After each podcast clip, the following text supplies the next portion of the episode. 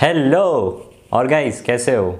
सो यार finally after waiting so long Tom and Jerry की stand loan live action movie आ चुकी है। जितने भी लोग जो 90s में पैदा हुए थे उन सबको इस मूवी का सबसे ज़्यादा इंतज़ार था। क्योंकि यार, बचपन से लेकर आज तक मैं तो अभी तक टॉम एंड जेरी देखता हूँ और मैं हर एपिसोड देख चुका हूँ उसका।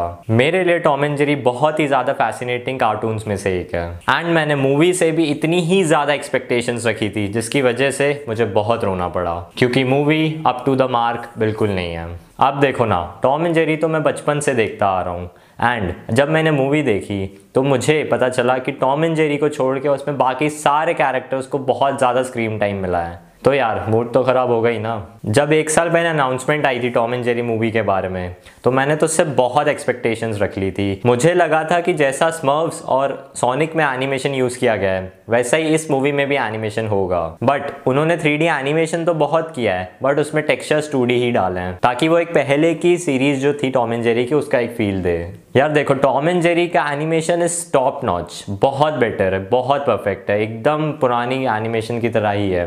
बट उसका प्लॉट बहुत ज़्यादा बोरिंग है। एकदम चाइल्डिश मतलब बच्चे भी ऐसे प्लॉट नहीं देखते हैं। और अगर तुम्हें सिर्फ़ टॉम एंड जेरी का ही एक्शन देखना है मूवी में तो वो उसके लिए मूवी परफेक्ट है। अब मुझे नहीं पता कि हॉलीवुड को न्यूयॉर्क से कितना ज़्यादा अट्रैक्शन है। क्योंकि वो मैक्सिमम मूवीज़ में जो प्लॉट होता है, वो न्यूयॉर्क में ही बेस्ड होता है। जैसा कि इस मूवी में है। इस मूवी में दिखाया गया है कि टॉम एंड जेरी न्यूयॉर्क में रहते हैं। बेसिकली जो टॉम एंड जेरी मूवी है, उसमें जितने भी एनिमल्स एंड बर्ड्स हैं उनको पूरा ही animation two D animation and three D animation से ही बनाया गया है। एंड जो बाकी के ह्यूमंस हैं, वो रियल लाइफ में है। मतलब उन्होंने ऐसा नहीं किया कि बाकी सारे जानवर जो हैं, वो रियल हैं एंड सिर्फ़ टॉम एंड जेरी एनिमेशन में है, बल्कि उसमें सारे एनिमल्स हैं, वो एनिमेशन में दिखाए गए हैं। तो चलो मूवी का प्लॉट डिस्कस करते हैं। मूवी में एक लड़की रहती है जो न्यूयॉर्क में रहती है, जिसका नाम है केला नॉट केला उसको बेसिकली एक होटल में जॉब चाहिए रहती है एंड वो उस मूवी में किसी और का रिज्यूम डाल के होटल में जॉब ले लेती है।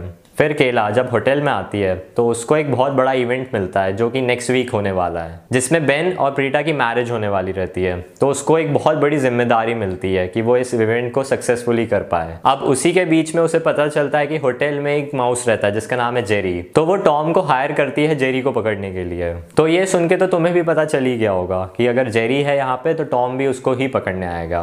तो आगे जाके मूवी में टॉम जेरी को ही पकड़ने की कोशिश करता रहता है एंड तुम्हें तो पता ही है जेरी का भी हाथ हाथ आता ही नहीं है। तो टोटल जो मूवी है, वो इसी प्लॉट के अराउंड रिवॉल्व करती रहती है।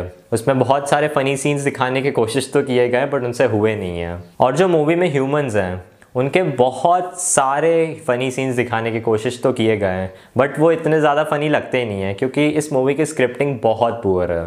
The only plus point of this movie is इस मूवी में टॉम एंड जेरी है। और मुझे तो बहुत ज़्यादा एक्सपेक्टेशन थी, क्योंकि अगर तुम 100 मिनट की मूवी बना रहे हो तो एटलीस्ट उसमें 50 टू 60 मिनट्स तो टॉम एंड जेरी डालो। उन्होंने तो उतना भी नहीं किया।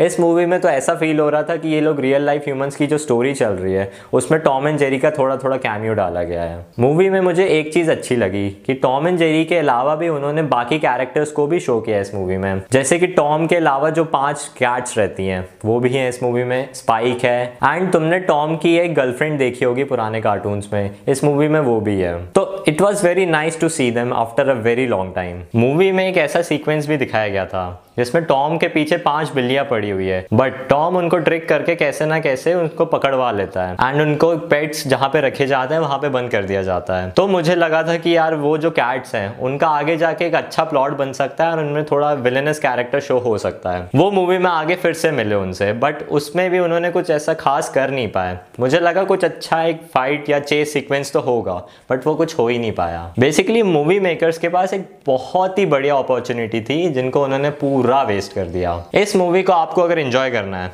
तो यार बिल्कुल दिमाग लगाने की ज़रूरत नहीं है मूवी में।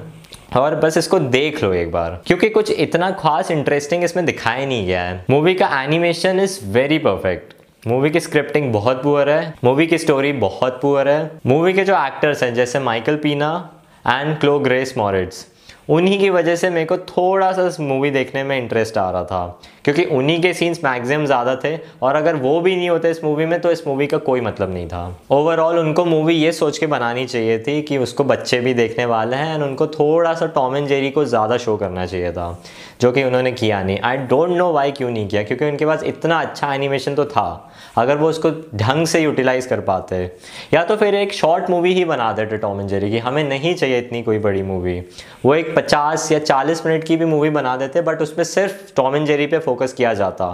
तो ये मूवी अब तक की सबसे best Tom and Jerry movie हो सकती थी। सो so गाइस अगर तुमने ये मूवी अभी तक नहीं देखी है तो मैं इंसिस्ट तो ज़रूर करूँगा, क्योंकि अगर तुम टॉम एंड जेरी के फ़ैन हो, और पहले से टॉम एंड जेरी को फॉलो करते आ रहे हो तो ये मूवी तुम्हें एटलीस्ट एक बार तो देखनी ही चाहिए। बाकी तो फिर पुराने कार्टून तो हैं ही टॉम एंड जेरी के।